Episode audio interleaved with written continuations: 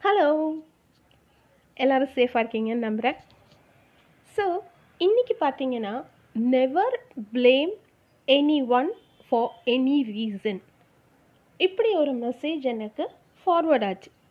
So இதை நம்ம ஜென்ரலாக எல்லோரும் காமெடியாக சொல்கிற மாதிரி தான் ஸ்ட்ரெயிட் ஃபார்வர்ட் பர்சன் ஒருத்தங்க எனக்கு ஃபார்வர்ட் பண்ணிட்டாங்க.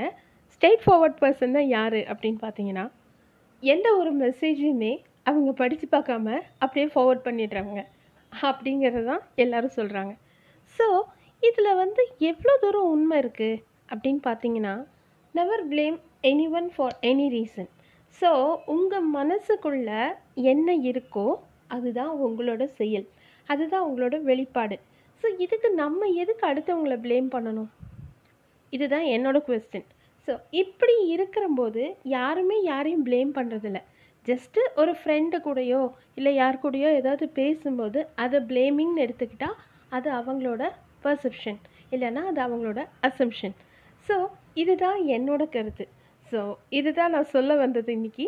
நெவர் ப்ளேம் எனி ஒன்னுங்கிற மெசேஜ் உங்களுக்கு வந்ததுன்னா உடனே அதை டெலீட் பண்ணிடுங்க. நீங்கள் அடுத்தவங்களை ப்ளேம் பண்ணாத வரைக்கும் நீங்கள் எதுக்கு ப்ளேமிங்காக பயந்துக்கணும்? அவ்வளோதான் தேங்க்யூ ஃபார் லிஸ்னிங்